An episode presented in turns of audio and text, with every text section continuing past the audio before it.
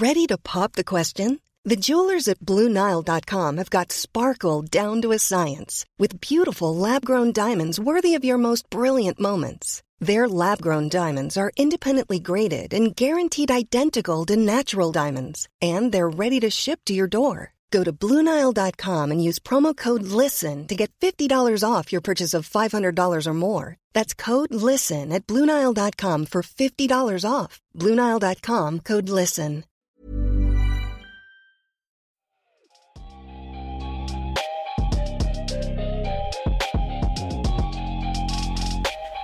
Salut à toutes et à tous au programme de l'épisode 183 du podcast Dunkebdo.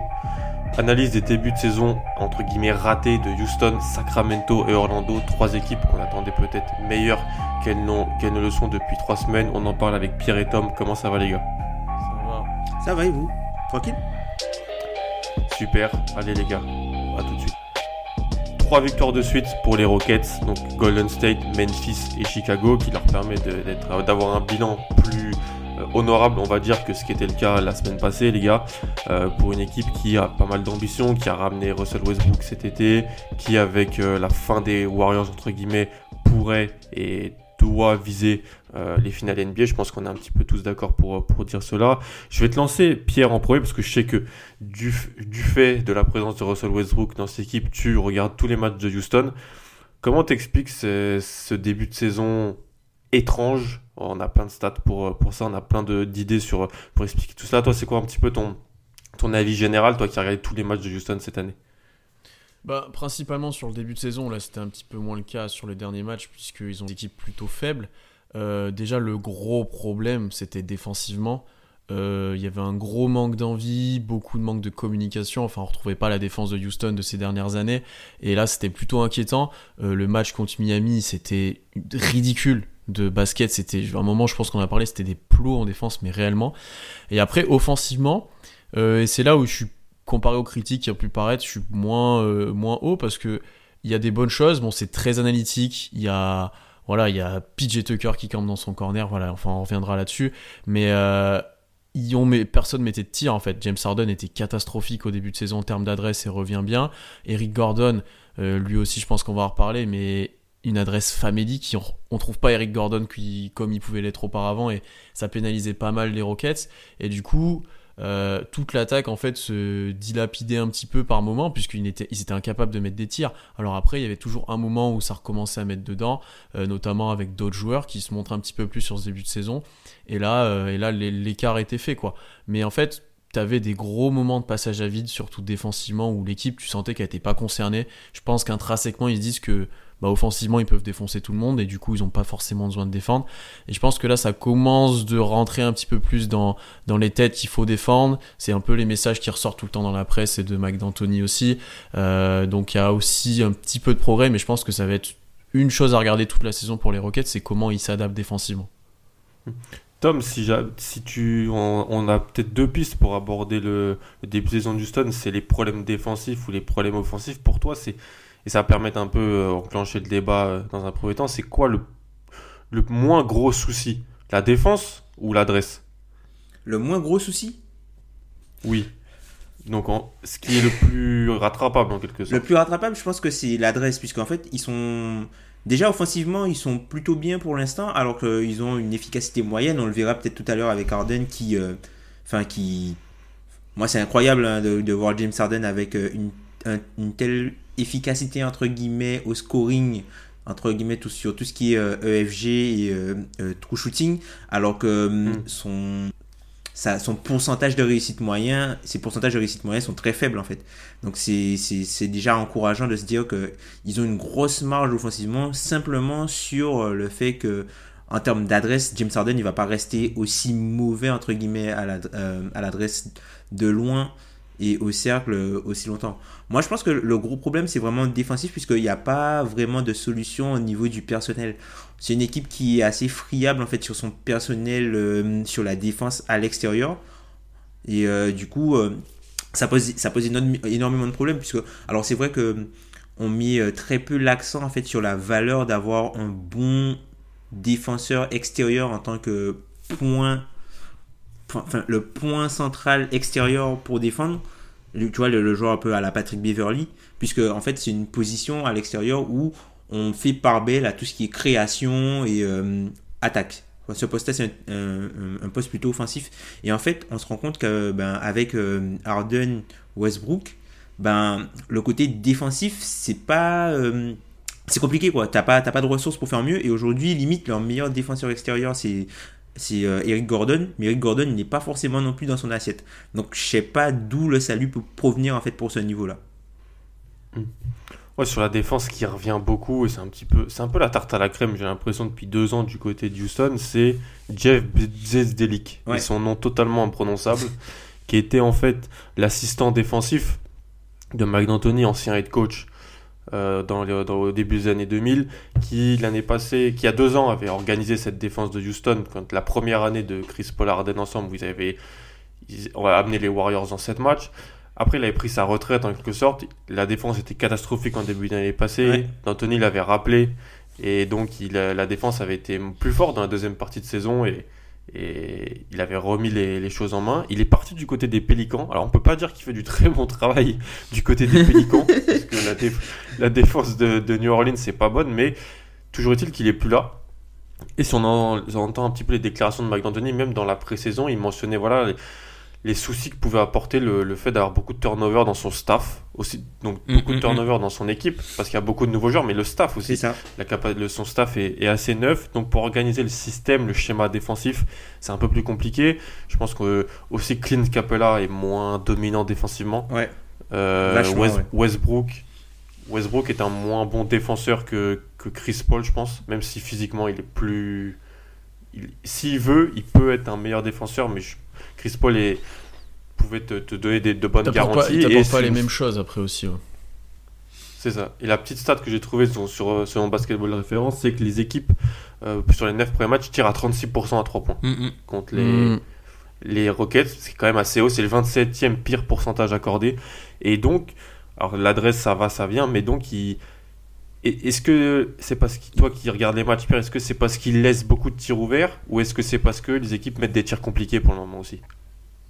Non, je pense qu'il y a une part de qui laisse beaucoup de tirs ouverts euh, dans le sens où, comme je l'ai dit auparavant, il y a des passages où ils font plus les efforts. les équipes adverses trouvent tout le temps des tirs ouverts. Euh, aussi dans le sens où collectivement, et là ça, ça rejoint un petit peu ce que tu as expliqué avec leur coach, euh, ils sont moins organisés pour l'instant qu'ils pouvaient l'être dans les dernières années, notamment dans leur switch. Il y a des fois ils vont switcher, des fois ils le font pas, des fois tu sais pas trop, t'as pas un vrai truc qui se dégage pour l'instant, et ça provoque en fait des, des, parfois des trous où les mecs se retrouvent tout seuls, où t'as des petites erreurs de communication. Mm. Et enfin, comme l'a dit Tom, et là je rejoins aussi, c'est que en termes de, de joueurs, ils ont pas de élite élite défenseur, ils ont des joueurs qui sont plutôt bons là-dedans. Euh, Gordon, House qui fait un bon travail, je trouve. Juste Tucker, ouais. Euh, Tucker aussi. Mm. Rivers, il peut être pas mal, mais il est très limité en termes de postes sur lesquels il peut défendre, on va dire. Et euh, Capella est un petit peu en deçà. Et en fait, du coup, dès que ces joueurs-là sont en deçà en défense et sont moins mis en valeur dans le collectif défensif, tu te retrouves mm. très vite à pas avoir une défense dominante. Alors après, comme tu l'as dit, même si les tirs sont ouverts, pour l'instant, quand ils jouent, par exemple, on peut prendre l'exemple de Washington, ils ont tout mis. Enfin, il y a eu des équipes où plusieurs matchs. Oui, ils étaient à 60%. et ouais.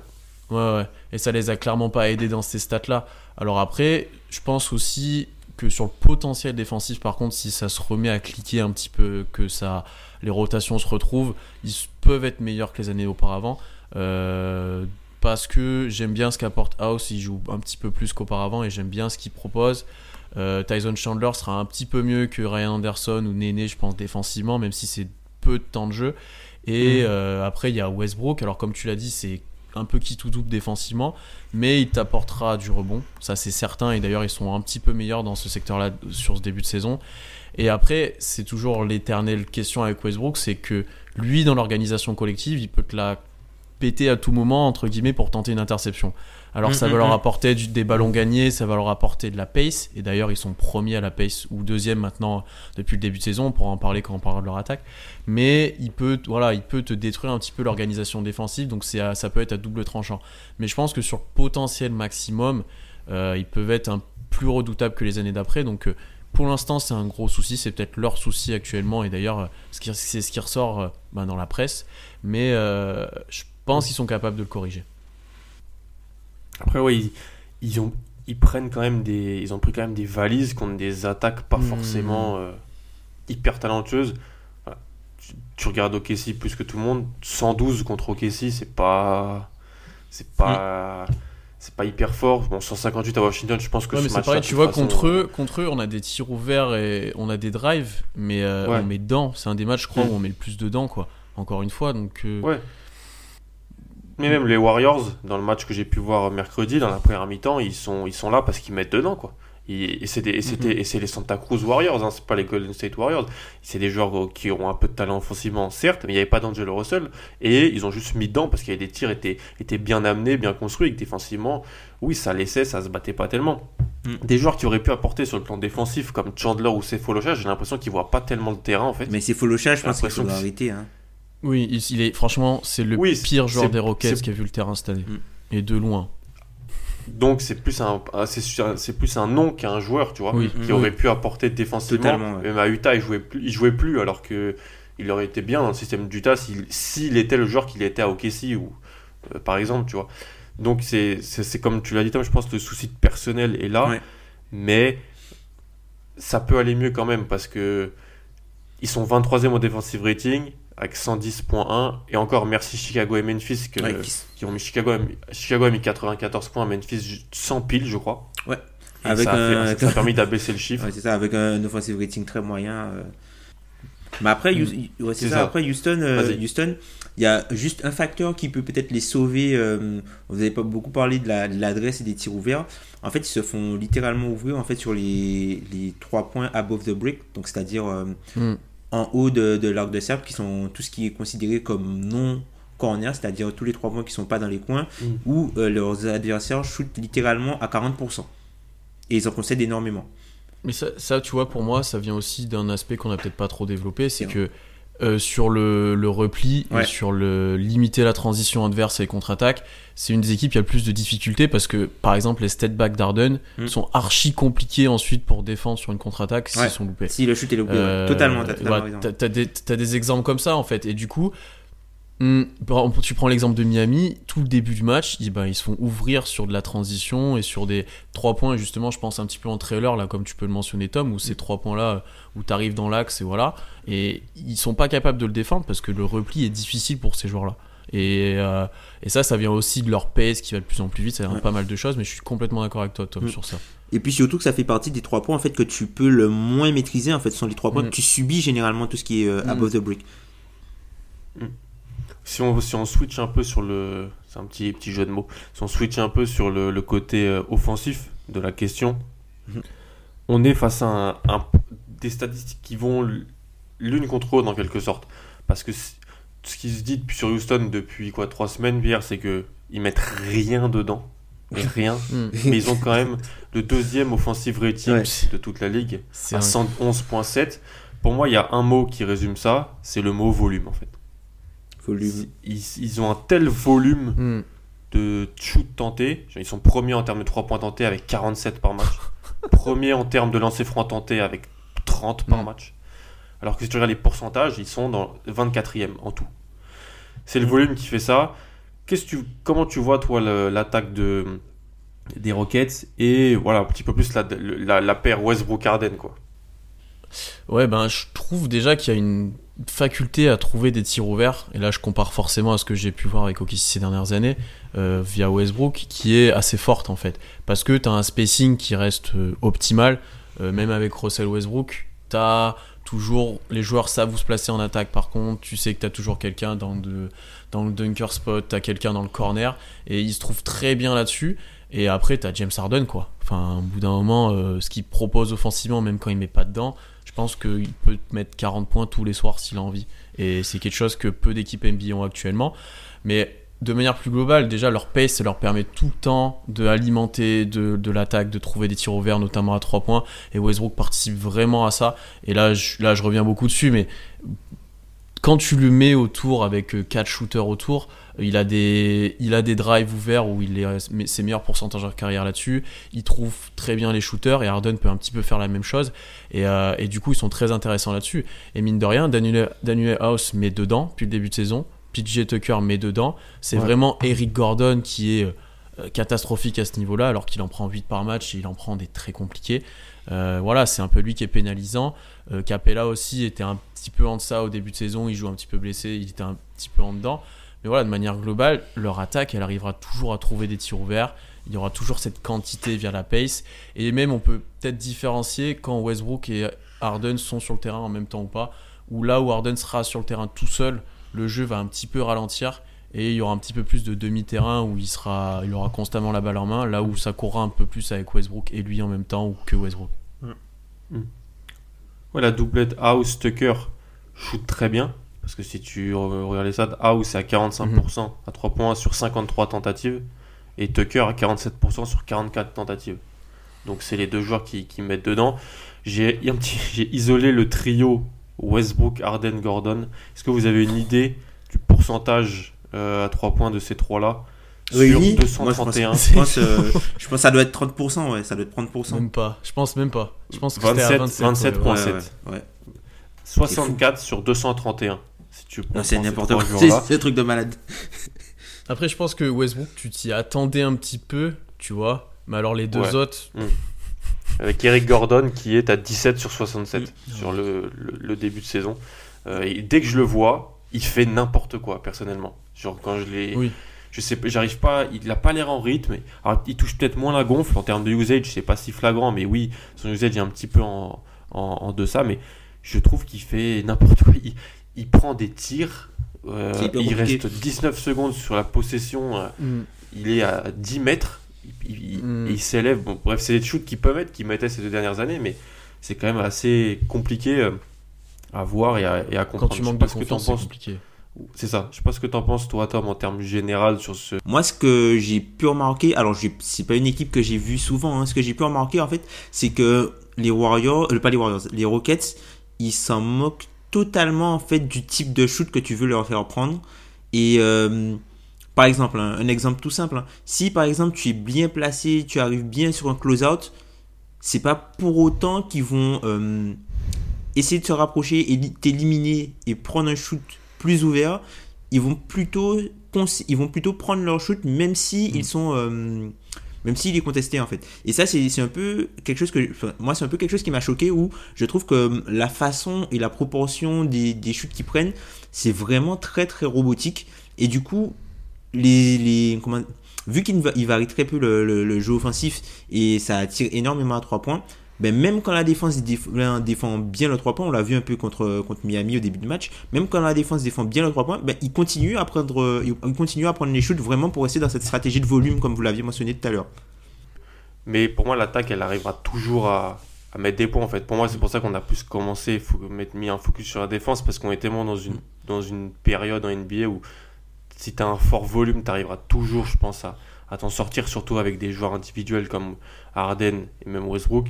Donc, la clé, c'est, je pense, on est, on est tous les trois d'accord, c'est plus le, le, système défensif et les, les mm. efforts qui doivent être faits pour euh, limiter les, les, attaques adverses. Parce que tu, toutes les équipes, euh, on est dans une, dans un NBA, je trouve, où il y a de plus en plus de paniers faciles grâce au système et grâce aux, aux attributs des joueurs, c'est-à-dire mm. les systèmes qui permettent de plus shooter à 3 points, les pick and roll haut, qui permettent de il y aura plus de tirs à, proche du panier à haut pourcentage. Dans tous les cas, les attaques sauront même quand tu, joues, quand tu joues les Hornets ou quand tu joues les Cavs ou quand tu joues des, des équipes comme ça, elles sauront mettre des paniers. Il faut limiter mm. ça parce que pour eux, je pense que la clé c'est quand même de, de, faire descendre ce defensive rating. L'attaque, elle va, elle est déjà deuxième au rating avec avec tes trois meilleurs shooters qui sont à 27%. Mm, Donc, je pense que c'est c'est surtout le système défensif. Après, comment faire? C'est là la question. Moi, je, pense pas en fait qu'ils vont, je pense pas vraiment qu'ils vont changer quoi que ce soit. Hein. Je pense qu'ils vont rester sur leur stratégie de volume puisque ça fonctionne en, saison régulière. Alors oui, ce sera pas la machine de guerre que ça a pu être il y a deux ans, puisqu'il y a deux ans ils, étaient, ils avaient une excellente défense.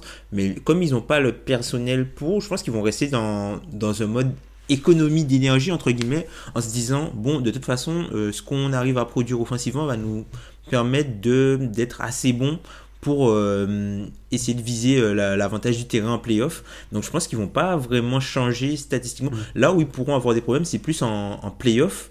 Hmm. Où, euh, ben, vu qu'ils ont, ils auront pris pas mal de mauvaises habitudes et qu'ils n'auront pas les, les, les, reps, entre guillemets, les répétitions de hmm. bien défendre et d'avoir des bons, bons d'avoir développé de bons automatismes, c'est là où ils auront plus de difficultés, en fait. Et puis, je pense que L'attaque va continuer à s'améliorer à mesure que Arden mettra dedans. Par contre, la défense, il y a encore ce problème de personnel. Et s'il n'y a pas des changements d'effectifs, je je pense pas qu'ils pourront faire quoi que ce soit de ce côté-là. Hein. Moi, je pense, ouais, je suis d'accord avec toi, Tom. Je pense que c'est en playoff qu'on les jugera le plus parce mm. que c'est là où ça va vraiment compter. C'est là où l'attaque aura peut-être un peu plus de mal à créer autant. Euh, et voilà, c'est là que ça sera beaucoup plus important. Après, je pense que c'est important pour eux et c'est dès maintenant, en fait, justement, de prendre ces, ces habitudes comme tu as mentionné, euh, dès maintenant. Parce que si tu les as pas, comme tu l'as dit, ça devient très compliqué. Et après, en termes de, de, personnel, il leur faudrait un, un autre 3-4 très bon défensivement, à l'image de, de, ce qu'ils avaient via Trevor Ariza, par exemple. Euh, parce que Thébo Cefalocha ne peut pas apporter, honnêtement. Et, euh, il joue avec McLemore. Hein. Oui, mais McLemore est pas si mauvais que ça, hein, honnêtement, en plus. Hein. C'est grave. mais euh, tu vois, il leur faut, je pense, et notamment quand tu feras jouer PJ Tucker en poste 5, qui est quelque chose euh, qui est souvent utilisé, il leur faut un autre poste 4. Ouais, j'ai euh, Crowder, un gars comme ça, tu vois. Crowder, Igodala, s'il est en forme, enfin un joueur comme ça. Et là, ils pourront vraiment passer un cap en défense et pas juste progresser sur leur base et essayer de, de combler un peu ce vide. Voilà. ça, c'est une idée très intéressante, je trouve, que vous avez mentionné tous les deux. On dit souvent, oh, c'est pas grave, on se mettra à défendre en playoff. Non, non si on remarque des choses, ce qui, se passe en saison régulière se, se répercute souvent en playoff. Tu vois, il n'y a pas. Mm, mm. C'est pas parce que, James en disant, oui, on, oui, tu vois, on fera les efforts en playoff. Mm, oui, mais les mauvaises habitudes et tout ça, là, ça se perd pas, j'ai envie de dire. Si on regarde, c'est un peu une idée un peu plus reçue qu'une véritable réalité, j'ai l'impression. Ouais, totalement. On, va, on peut passer à une autre équipe de l'Ouest, les gars. Euh, les Kings de Sacramento. Une équipe qu'on a on avait tous envie de voir jouer, je pense, après une belle saison l'année passée. Alors que c'était une saison, ce qu'on peut entendre un peu partout, c'est qu'ils ont été un peu surcotés. Est-ce que la saison l'an passé a été surcotée du côté des Kings? Pierre, que t'attendais beaucoup et t'aimes beaucoup cette équipe. Quel est ton ressenti un petit peu? On, avait parlé lors de la preview avec Madiane sur l'arrivée de Walton, euh, le jeune corps, les nouvelles euh, arrivées qui avaient été faites. C'est quoi un petit peu l'état des lieux, toi, que tu fais sur, euh, sur les Kings après une dizaine de matchs? Bah, plusieurs choses. Déjà, c'est que ils sont forcément décevants et ils sont un petit peu méconnaissables dans leur identité. Et là, je sais que Tom aura des éléments, notamment sur la pace et sur leur proportion à accélérer le rythme et à prendre des tirs rapidement. Mm. Euh, donc là-dessus, ils sont méconnaissables. Ensuite, moi, ce qui me déçoit encore plus, c'est que individuellement, en fait, la plupart, soit de leurs recrues, soit même des joueurs qui étaient établis l'année dernière, sont pour l'instant pas dans leur meilleure forme. Et c'est un euphémisme de dire ça. Et euh, ça, là-dessus, je suis assez déçu. La blessure de Bagley euh, leur fait vraiment du mal à l'intérieur, que ce soit en protection de cercle, que ce soit en termes de rotation, où euh, ben, Bielicha, il peut pas défendre un NBA. Euh, Harrison Bard, c'est pas exceptionnellement bon depuis le début de saison, donc tu te retrouves très vite limité au poste 4 notamment. on voit très peu d'Harry Giles aussi. voire pas du tout d'ailleurs, je crois qu'il a pas joué depuis le début de saison.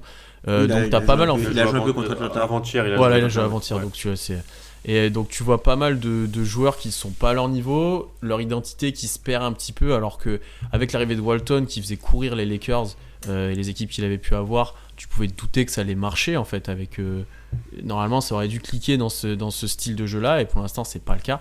Et donc après je pense que surtout au début de saison, leur bilan n'était pas représentatif réellement de leur niveau. Euh, ils auraient pu gagner un peu plus de matchs, et là on voit qu'ils ont gagné les 3 des 4 derniers matchs si je me trompe pas, au moment où on enregistre. Euh, donc ça recommence de, de, recliquer un petit peu pour cette équipe-là. Et après, j'espère pour eux qu'ils arriveront à combler ce petit retard. Et je serais un peu plus inquiet pour eux que pour les Rockets, par exemple, largement même. Hmm. L'année passée, ils étaient top 3 à la pace. Et dans les 5 derniers, en termes d'efficacité sur demi-terrain. C'était l'identité un petit peu de, de cette équipe des Kings. Cette année, Tom, ils sont 28e à la pace. Ouais. Je sais que tu as fait un, as, cherché pas mal de choses pour expliquer cela, euh, les impacts que ça pouvait avoir. Donc, explique-nous un petit peu cette mutation identitaire du, jeu des Kings. Bah en fait, la pace, si tu veux, c'est c'est révélateur, mais c'est pas forcément. Euh, tu peux pas tout expliquer avec ça, tout simplement parce qu'en fait, la pace, elle prend en compte la vitesse de jeu des deux équipes, c'est-à-dire le nombre de possessions des deux équipes, et après tu fais une moyenne et as la pace. Là, là où j'ai été regardé, en fait, c'est vraiment le temps de possession moyen en attaque, par exemple, des Kings. Et en fait, tu te rends compte que par rapport à l'an dernier, ils jouent beaucoup plus lentement eux-mêmes, tu vois. Par exemple, le temps de possession moyen cette année, ils ont, ils sont le, ils ont le 24e temps de possession moyen, alors que l'an dernier, ils étaient deuxième, donc ils couraient beaucoup plus. Ensuite, mm. ils étaient troisième l'an dernier après un panier concédé.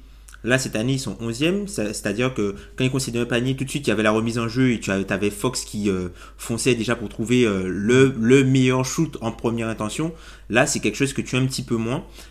Même après les, par exemple, après un rebond défensif, là où l'an dernier, en fait, ils avaient la, possibilité une fois que le rebond était pris, notamment avec Bagley, et ça je pense que c'est le manque de Bagley, qui était capable de remonter le ballon après un rebond, après un rebond défensif capté, il était capable de remonter le ballon, courir et proposer, euh, euh, une solution en, tôt en fait dans la transition. Cette année, ils sont 24e et ils, étaient 3e l'an dernier. Et l'an dernier, aussi sur les, les pertes de balles adverses, ils étaient deuxième et cette année, ils ont le 26e temps de possession après une perte de balle adverse et la 24e efficacité.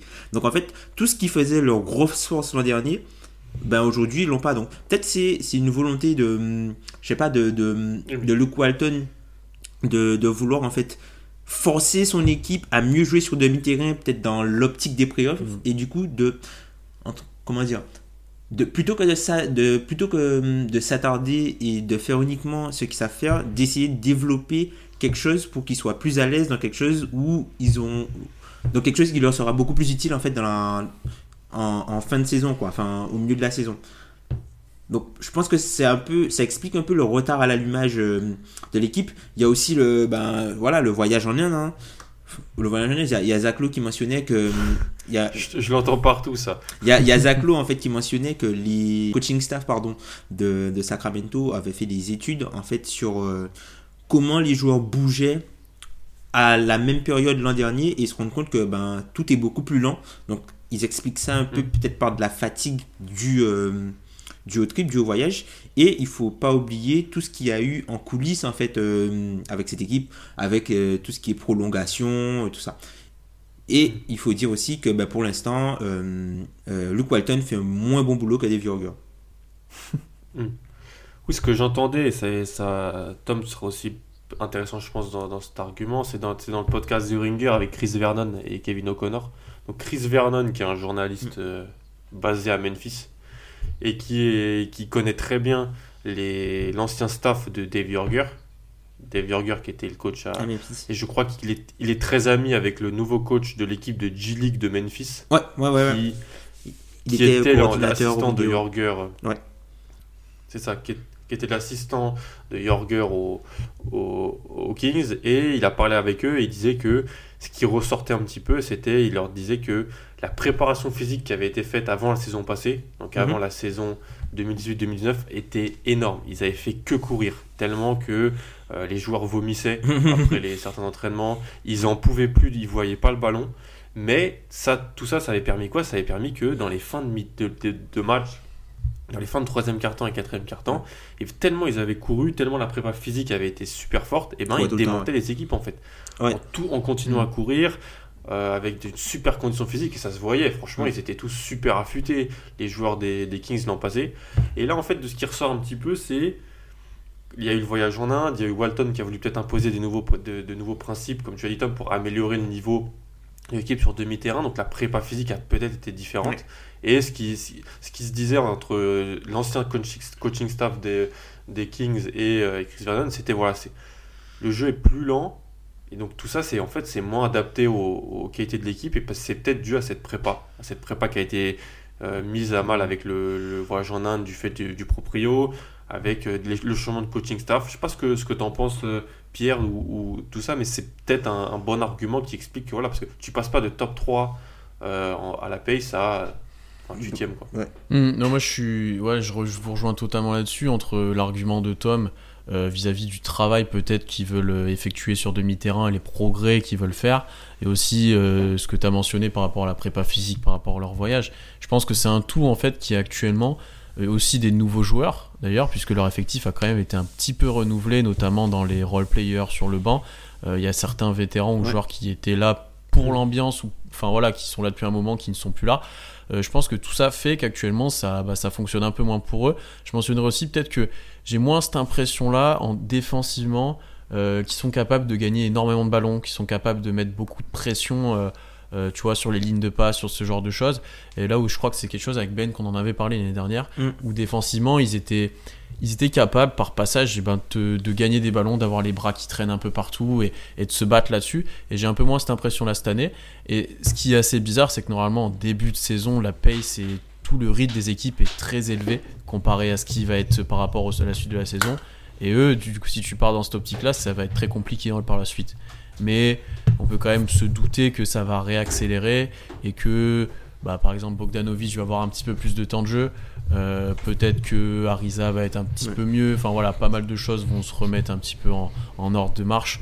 Et quand Bagley reviendra, mais même si c'est dans un petit moment, ça leur fera d'autant plus de bien, je pense.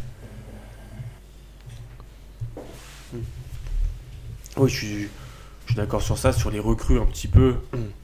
Si de ce que j'ai vu personnellement, Deadmon et Joseph sont en difficulté offensivement. Sont pas, sont, pas, hyper à l'aise, ouais, ils mm, mettent mm, pas mm, énormément dedans. Là, ils startent euh, dernièrement il start Holmes, Bielicha mm. dans la raquette. Alors, offensivement, Bielicha apporte. Holmes, c'est un bon joueur. C'est une bonne surprise, Holmes, je trouve. C'est un bon rollman. Mm, mm. Il, ça. il met beaucoup de pression sur le cercle. Il met beaucoup de pression sur le cercle. Du coup, euh, ça permet de, créer une gravité euh, au cercle, un peu à la, à la, manière d'un Rudy Gobert, en fait. Et ça permet aussi de libérer euh, des shoots pour voilà les Bielicha, Buddy, tout ça. Et puis, bah ça fait partie des rares joueurs en fait qui tentent énormément de tirs au cercle. En fait, quand tu regardes euh, les Kings, t'as très peu de joueurs en fait qui, qui attaquent le cercle euh, globalement. T'as Holmes, t'as Darren Fox, et puis t'as mm, des fois Harrison Barnes qui arrive à profiter sur des cuts, des drives, mais les autres, enfin j'ai je enfin les rares matchs que j'ai pu voir même contre même contre Atlanta hein, ils attaquent pas tant que ça le cercle ils shootent beaucoup beaucoup beaucoup beaucoup de jumpers mm. alors qu'Atlanta est pas exceptionnel à la protection c'est ça donc, euh, je, oui, c'est ce, qu'on, ce que tu appelles, ce qu'on peut appeler une, équipe de jump shooting en, quelque sorte, parce qu'ils ont, ils ont des joueurs comme ça. Buddy Hill on a un très bon exemple, mais tu as aussi Bogdanovic, Barnes, euh, Fox. Après, oui, je suis un peu déçu de, l'impact d'un Ariza ou d'un Joseph, personnellement. Là où je pensais que l'année passée, ils n'avaient pas quand même euh, un énorme banc et ils avaient quand même. Jorge avait réussi à bricoler des, des line-up assez intéressants pour pas prendre l'eau autour de Bogdanovic. Euh, dans les débuts de deuxième et quatrième carton. Mm. Mais voilà, après, ils ont joué des équipes qui sont peut-être pas faciles à jouer pour eux. Le jazz, je pense, personnellement. Mm. Ils ont joué trois fois le jazz, équipe qui mm. ralentit le jeu, euh, qui, leur, euh, qui défend bien, qui fait pas d'erreur sur transition. Je pense que c'est pas top pour Sacramento. Bah, contre, le jazz, c'est qui tout double. Hein, contre le jazz, c'est qui tout double. Soit ils arrivent à les faire exploser, soit c'est fini, quoi. S'ils arrivent à ralentir le jeu. C'est ça après, tu peux pas perdre contre les Hornets chez toi. Donc c'est une équipe qu'on voyait peut-être pas forcément en playoff, les Kings, parce que la concurrence à, à l'ouest était très forte, mais on a des équipes qu'on avait mis en playoff qui n'y seront sans doute pas, les, Warriors notamment, Portant est en difficulté, euh, les Spurs, c'est pas non, ça gagne des matchs, mais c'est pas non plus folichon folichon. Euh, j'en parlerai prochainement. Tom, est-ce que est-ce que ça peut être une brèche pour Sacramento si jamais ils retrouvent une certaine forme de leur, de leur identité de l'année passée en quelque sorte Ah oui, je pense qu'en fait ils, ont, ils ont tout à gagner. Hein. Enfin, ils sont pas, ils sont pas totalement hors de, hors de la course parce que même Minnesota qui avait très bien commencé là commence à patiner un petit peu. Mm. Et euh, enfin. je pense que c'est une équipe qui va gagner à être un petit peu plus collective. Tu vois, tu as parlé de, de Bogdanovic. Moi, c'est un truc qui m'a marqué en fait quand je l'ai vu. Je, l'ai vu beaucoup plus individualiste. Alors, je sais pas si c'est euh, par rapport au contrat euh, euh, par rapport au contrat qu'il n'a pas pu euh, avoir ou parce qu'il essaie de se montrer pour signer un gros mm. contrat l'an prochain. Mis à part par exemple le match contre Atlanta où là j'ai trouvé vraiment dans, dans, dans, le collectif, les matchs avant je les trouvais plutôt euh, individualistes. Et ben s'ils arrivent à retrouver déjà un Bogdanovic en, en, sortie de banc qui est pour moi hein, l'un des meilleurs, l'un des meilleurs joueurs extérieurs qui sort d'un banc, Donc là, ça peut, ça peut créer vraiment une, une grosse force pour eux. Ça peut être vraiment une grosse force pour eux et ça peut, ça peut les aider à remonter. Après, je pense que il faut qu'ils s'améliorent vraiment collectivement, globalement. Tu vois, ils sont 22e à la 6%. Donc, en gros, le, le ballon ne vit pas tellement. C'est beaucoup. Il y a pas mal dà j'imagine. Donc, ça, ça va être compliqué. Et en tout cas, quelque chose qui peut être encourageant, c'est que sur leur, leur road trip de, leur road trip de, de 3 matchs là. Euh, il, ils ont été plutôt intéressants. Alors certes, ils n'ont pas tout gagné, mais globalement dans la manière, c'était bien mieux que ce qu'ils avaient fait en début de saison.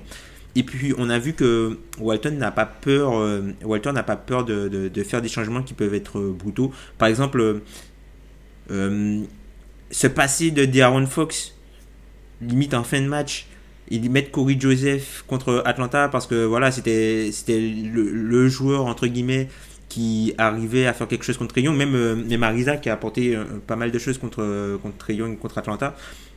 C'est pas tous les coachs qui auraient, pas tous les coachs qui auraient accepté en fait de, de, se passer de leur titulaire pour finir un match dans une situation compliquée à l'extérieur, pour faire finir entre guillemets des joueurs de banc pour pour et pour s'élever quoi. Donc ben c'est peut-être c'est peut-être quelque chose qui, qui, a, qui va enclencher quelque chose du au, au au niveau des Kings. Donc il faudra voir s'ils peuvent continuer et construire sur ça et puis euh, être meilleurs.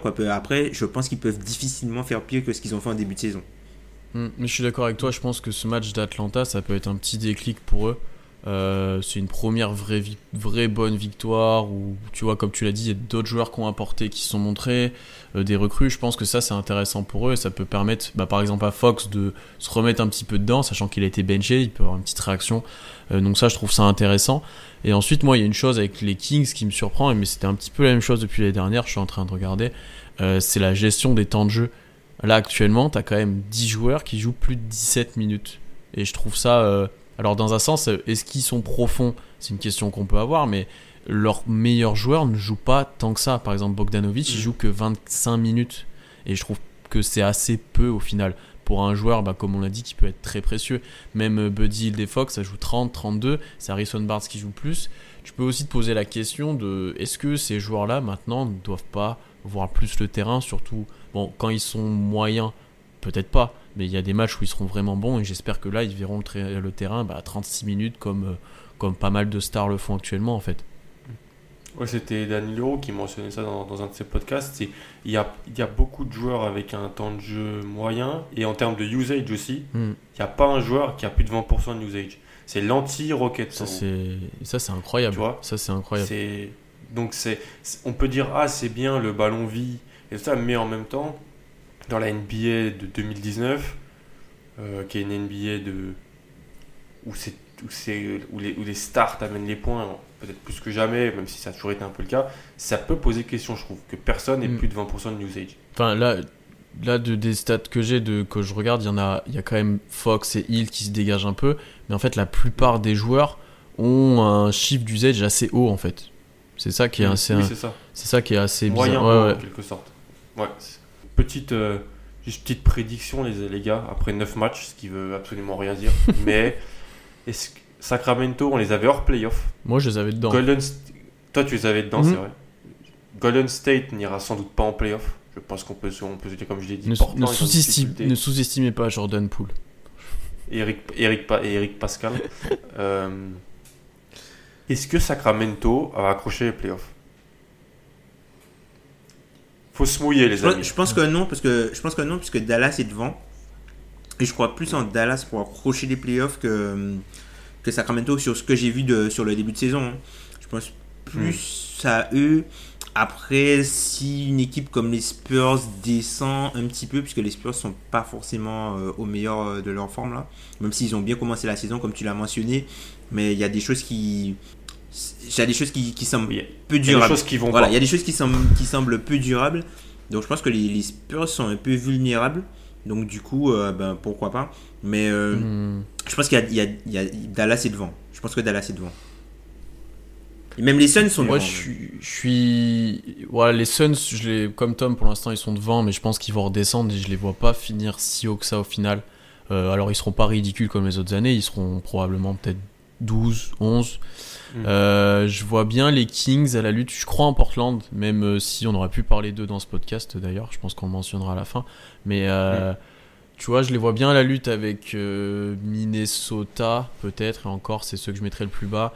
Dallas, San Antonio euh, et Sacramento, et peut-être OKC selon comment se passe la fin du mois de novembre. Voilà, c'est tout. Et donc, ils peuvent potentiellement y être. Mais ils n'ont pas fait le début de saison idéal pour ça, euh, comparé à, comme l'a dit Tom Dallas, qui montre des bien meilleures choses que pour l'instant. Je suis d'accord. Équipe qui était en playoff l'année passée et qui euh, aimerait y retourner, c'est le Magic d'Orlando. Le Magic d'Orlando qui, sur ses 7 premiers matchs de la saison, n'a pas mis plus de 100 points. Heureusement que le- les deux derniers sont arrivés pour en mettre plus de 100 points, donc ils ont mis plus de 100 points seulement deux fois sur leurs 9 matchs. On est en 2019, hein, pas en 2002. Euh, 30e offensive rating à 98.8. Oula. Je commence, à- je vais annoncer toutes les stats offensives, les amis, et ensuite on va un petit peu en parler. True shooting collectif à 50%, donc 30e en NBA, 29e à la pace, 26% dans les 3 points dans, les- dans le corner, les shoots qui sont un, petit peu voulus et qu'on aime créer dans une attaque. Un EFG, donc effe- eff- effective field goal percentage, un petit peu de 46%, dernier. Tout ça c'est dernier, hein. ils sont derniers dans tout ça. Qu'est-ce qui se passe avec l'attaque d'Orlando d'hommes? Même si on savait qu'elle n'était pas bonne, mais de là être 30e partout. Bah, la- l'attaque d'Orlando, c'est compliqué. Ils mettent pas, ils mettent pas les tirs. Ah oui, c'est compliqué. Bah, le truc, c'est qu'en fait, ils, ils mettent pas, ils mettent pas les tirs. Et en fait, c'est une attaque où euh, les, comment dire, les extérieurs, les extérieurs attaquent le cercle et les intérieurs shootent de loin. Et non, mais c'est, exactement ça. Non, mais c'est exactement ça. hein. C'est qu'en fait, il y a, il y a un déficit de shooting à la création euh, à l'extérieur, notamment quand, quand tu fais jouer euh, euh, Markel Fultz, tu fais jouer Carter Williams. Et des fois, tu as des line-up avec Carter Williams et Markel Fultz ensemble. Donc, et Mobamba. enfin, non, mais c'est, Oh c'est vraiment compliqué en fait. Et Aminou, et Aminou c'est aussi. ça. Et en fait, tes joueurs qui sont les plus adroits et les joueurs qui sont censés t'emmener du spacing, ça devient, ça devient tes intérieurs. Donc ça devient du, du Aaron Gordon qui a mal débuté sa saison offensivement. Ça devient du Vucevic, 31 voilà, ça devient du. Vucevic qui euh, est obligé de shooter de loin, qui shoot euh, de loin et à mi-distance parce que la place au cercle est déjà prise. Donc en fait, c'est très compliqué la construction de l'équipe. Après, bon, j'ai j'ai bon espoir que qu'ils arrivent à trouver des, des positions et des, des shooters parce que il y a une chose, une chose qui est quand même rassurante c'est qu'en fait ils perdent pas énormément de ballons donc on peut pas expliquer on peut pas expliquer leur, la faiblesse de leur attaque par euh, du jeu euh, comment dire De la voilà, de maladresse. la, de la maladresse ou de, des pertes de balles euh, intempestives c'est juste qu'en fait ils mettent pas dedans parce qu'ils ont pas un spacing adéquat quoi et même Terence Ross il est abyssal enfin là il est blessé mais enfin heureusement hein. Enfin, Terence, euh, je vais te lancer un petit peu, un peu pire. Terence Ross qui était un- qui avait vraiment mis dedans l'année dernière. Ouais. Il, a, il, était, il avait mis 38% de ses tirs à 3 points sur 566 tentatives l'an passé. Ce qui était vraiment bien. Et là, il est sur un superbe 8 sur 42 Non, mais euh, depuis le début de saison, 10, soit 19% sur 6 tentatives par match. Pierre, OKC a joué Orlando. Tu les as vus euh, de près. Qu'est-ce qui se passe, toi, dans cette. euh, co- Comme, comme Tom, c'est un- ils n'arrivent pas à mettre dedans, ouais. ou il y a peut-être des problèmes plus profonds que ça? Plusieurs choses, mais déjà la plus flagrante, ouais, c'est qu'ils sont incapables de mettre un panier quoi. C'est euh, Vucevic. Ça peut poser problème. Oui, ça peut poser problème au basket. Euh, Vucevic a des pourcentages très faibles. Euh, on ne retrouve pas du tout ce qu'il a pu montrer l'année dernière. Il Ouais. est très peu efficace. Aaron Gordon fait. Moi, j'avais mentionné comme une saison où il devait confirmer. Bah là, il confirme en très très très très mal. Euh, DJ Augustine est revenu sur terre puisque l'année dernière, il était assez important en fait dans cette sanction et dans le spacing d'Orlando. Ouais. Euh, comme tu as dit, Terence Ross c'est vraiment pas bon. On en a parlé un petit peu en off, mais Evan Fournier a un rôle un petit peu moins dans l'attaque et ça, moi, c'est pas quelque chose qui me convainc pour l'instant. Euh, voilà. Mm. Après, il y a d'autres choses qui vont pas. Et par exemple, c'est une équipe qui essaie de mettre des choses en place, comparé par exemple à, à Sacramento sur demi-terrain. Mm, mm, mm. Ils ont des principes, ils ont des choses qui, qui marchent, ils savent jouer, mais c'est souvent très stérile. En fait, Ouais. ils ont du mal à aller au cercle, ils ont du mal à voilà, ils ont du mal à trouver des solutions offensives et ça, ça les, ben, ça les, ça devient très compliqué pour eux parce qu'une fois qu'Aaron Gordon met pas dedans sur ses post-up, une fois que Fournier a moins de ballons, ben après, euh, t'as plus grand monde qui peut créer en attaque. Et là, après, je reviendrai à une chose que on avait parlé toi et moi, Alan, c'est que lors de leur draft, ils ont drafté énormément de physique, énormément de joueurs de un peu volatile mutants, de mutants que j'avais appelé ça l'Institut Charles Xavier, un petit peu comme les X-Men. Mais le problème, c'est qu'ils ont pris que des X-Men avec des pouvoirs défensifs. Encore un, ouais. Ils ont pris Encore un l'année dernière, C'est ça. ouais. Et qui peut même. Hmm. Ils ont pris que des X-Men avec des pouvoirs défensifs et du coup t'as personne pour attaquer. Et, euh, et là, comme l'a commencé de le mentionner Tom, t'as des 5 sur le terrain des fois où t'as Fultz, Aminou, Bamba, Ouais, euh, Isaac. Et qui- comment tu veux mettre un panier? Enfin, je- on, on pourra en parler un petit peu plus, mais bien qu'il réapprenne à jouer au basket, qu'il montre beaucoup plus de choses que les années d'avant, il est pas capable de tirer pour l'instant, donc euh, ça devient aussi compliqué quoi. Et Ful, c'est un bon, de ce que j'ai vu dans les 2-3 matchs, bon en transition. Mm, très bon. Euh, Très bon en transition, ben, c'est un physique hein, et, et bon proche du cercle, mais malheureusement, ne peut pas tellement s'écarter. quoi. Il est il y a 4 sur 21 à 3 points Bah, sur, sur la Le saison. problème déjà que sur pick Euh, and roll, tu vas constamment passer en dessous, en fait, sur Fultz. Exactement. Et Mm. bizarrement, Vucevic aura moins de solutions ensuite que Ah oui. s'il est joué avec Augustine et met dedans, ou que s'il est joué avec Fournier. Exactement. Vucevic qui a fait une, une saison euh, historique pour lui dans ses standards l'an passé, ce qui avait, il avait été, lui ce qui lui avait valu pardon, une sélection All-Star et tout ça. C'est celui qui, est, qui a la plus grosse chute en termes d'adresse. Euh, cette année, il est passé de 57 à 50% de, de true shooting. Et à 3 points, il sanctionne beaucoup moins aussi. Donc tout ça, ça pose problème, comme tu l'as dit, où là où l'année passée avec Augustine, il y avait des, petites situa- des petites situations de pick and pop, Ouais. de pick and roll, euh, tout ça. Bah là, c'est un peu moins le cas. Les recrues sont pas très très bonnes. Euh, Il y a une stat de Forbes, comme quoi le Farouk Aminou shoot à 4 sur 14 dans la restricted area. C'est-à-dire qu'il arrive à proche du cercle, mais il shoot à moins de 33 pour- de 30%, alors qu'il est à 60% en carrière. Alors peut-être que c'est de la malchance, que c'est sur un petit échantillon, bien sûr, mais là on est dans un podcast où on est après 10 matchs, donc il faut quand même qu'on parle de ce qu'on voit et de ce qu'on a en main. Et c'est sûr que pour le moment, c'est c'est vraiment compliqué. Comme, comme tu as dit, ils perdent pas tellement de ballons et tout ça. Clifford, c'est un, un coach rigoureux. Il y a de la, voilà, il y a de la rigueur. Comme, euh, cette équipe. comme Pierre l'a bien mentionné, en fait, tu vois qu'ils mettent des choses en place. des, t'as des systèmes qui sont déroulés, mais arrivé à la fin du système, ben, tu te retrouves avec. euh, T'as pas de décalage qui ont vraiment été créés. Non, tu te retrouves avec un shoot super difficile, en fait.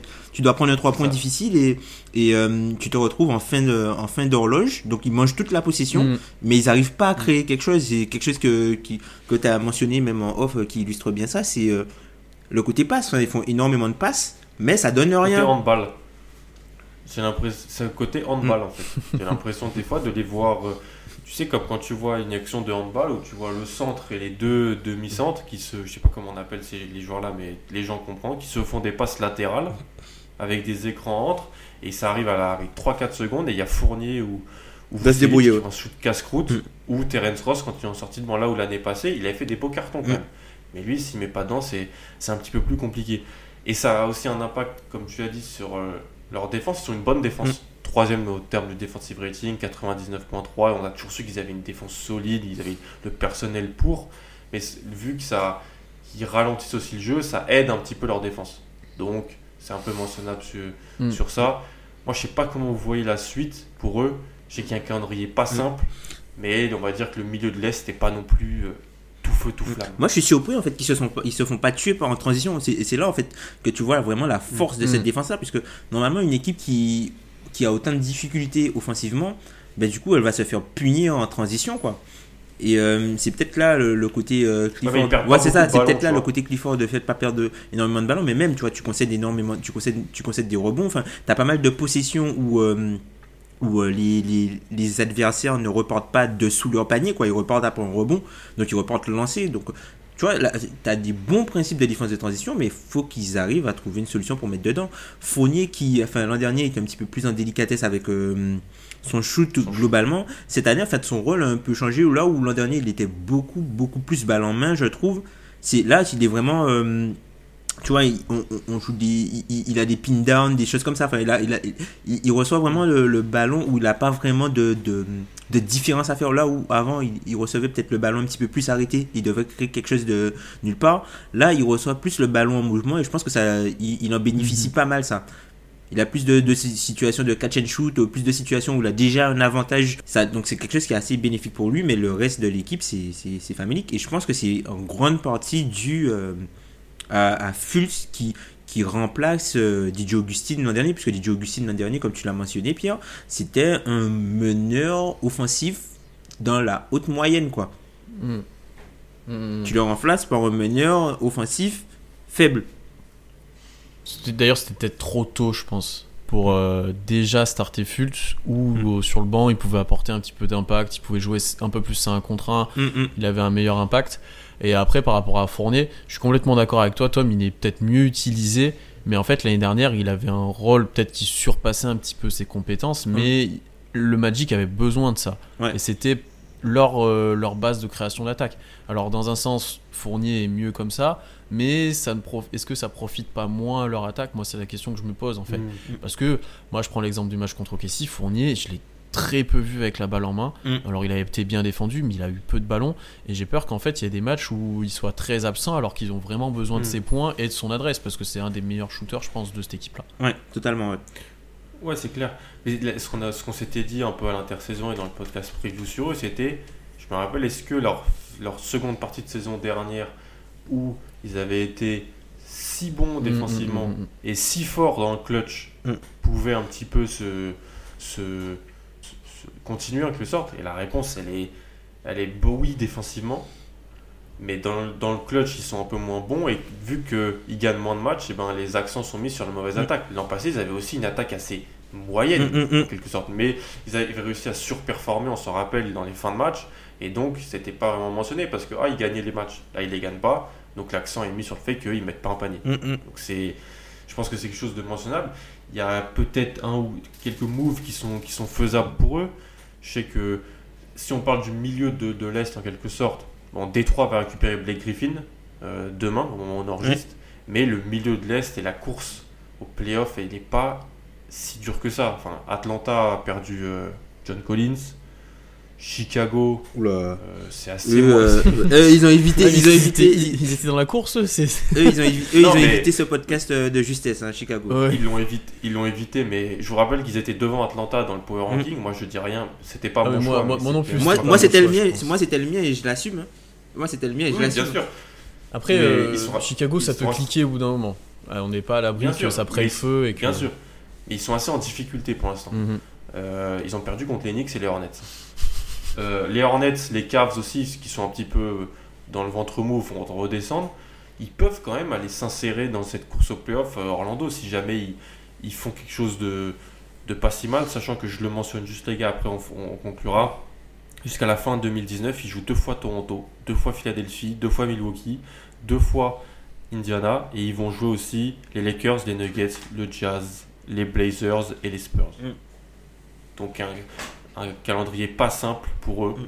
Euh, je pense qu'Orlando, on a fait un petit peu le tour. Euh, c'est assez compliqué, oui, pour eux, pour offensivement. Si on, on, on aurait pu parler de Portland, tu l'as mentionné, Pierre, mais euh, on va pouvoir le faire sur une autre plateforme durant la semaine. On en, on en parle. Vous allez voir ça sur les réseaux sociaux. J'en dis pas plus. Est-ce qu'il y a une, une petite chose qui, sur laquelle vous voulez conclure, messieurs, ou une petite observation? Moi, simplement pour, euh, pour, pour Orlando, moi, un truc qui, qui m'inquiète, c'est qu'en fait, sur leur victoire, ils maintiennent leurs adversaires. À un- enfin, ils ont un, un defensive rating de 88. Donc, Mm. ça, c'est- pas durable en fait. Tu peux pas, tu peux pas espérer gagner uniquement en ayant un, des defensive ratings aussi haut, une grosse C'est Pistons 2003. voilà, ça c'est c'est c'est pas possible dans la NBA d'aujourd'hui et surtout que ça a été contre des équipes qui sont assez faibles en fait offensivement. C'était Memphis, les Knicks et les Cavs. Donc du coup, c'est ce qui m'inquiète un peu. Moi j'ai bon espoir que Terence Ross revienne quoi pour, pour qu'il fasse jouer quand même des, des pour qu'ils aient un peu plus de spacing en fait quand quand il joue.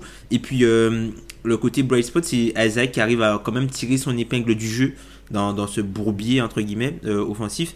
Donc euh, peut-être que c'est de lui que viendra la, la solution. Peut-être qu'il nous fera une, La lumière. voilà la lumière. Peut-être qu'il nous fera une Pascal Siakam.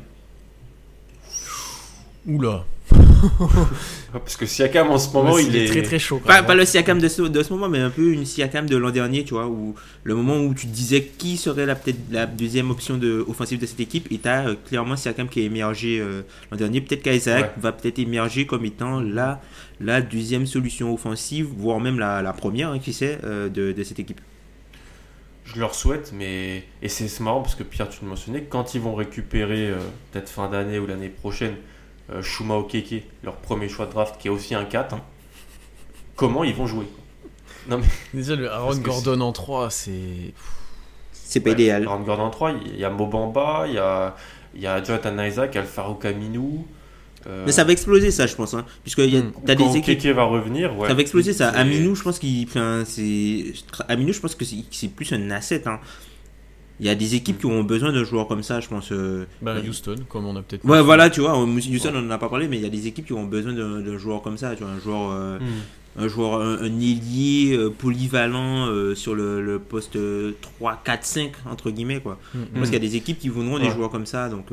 Moi, c'est sur ça que je voulais finir. Ouais, je, je, rejoins Tom. C'est que pour moi, si ça continue comme ça ou s'il reste un petit peu dans la moyenne, euh, il y a moyen qu'il bouge et qu'il soit très agressif sur le, à la deadline mm. et qu'en fait que enfin cette situation de bourbier au poste 4 euh, enfin ça s'arrête mm. et qu'enfin ils mettent la main sur euh, bah voilà des, des, joueurs offensivement capables de créer vraiment capables de tirer aussi ça serait vraiment intéressant pour eux et si c'est qui récupérait Russell? Pourquoi pas? Bah, mm. typiquement pourquoi c'est possible hein. ça, ça, peut ça, ça ça les aiderait grandement, je pense, hmm. d'avoir un, joueur comme ça. Et il pourrait peut-être, euh, je sais que Ben en parlait l'année pro, l'année, la semaine passée, peut-être à, donner, à apporter euh, deux, deux, trois role-players pour la future équipe des Warriors de l'année prochaine. Ça, ce qui pourrait aider euh, les Warriors aussi. Donc ça peut être, ça peut être intéressant. Mais si on va conclure, c'était un podcast assez long et bizarre sur des, On a essayé de pas trop se moquer de certaines équipes, mais des, équipes un petit peu en difficulté. Est-ce que c'est une simple tendance de début de saison? Est-ce que ça va durer? Ça, c'est l'avenir qui, va nous le dire. Euh, c'était très sympa. Comme je l'ai dit, on va pouvoir euh, parler de Portland. Un membre de l'équipe euh, va pouvoir parler de Portland. Je laisse le mystère sur qui, qui pourra parler de Portland avec un compte FR de, des Blazers qui nous a gentiment invités. Donc on les remercie fortement. Moi je vous dis Euh, salut, à plus et euh, bonne semaine NBA. Salut, à bientôt.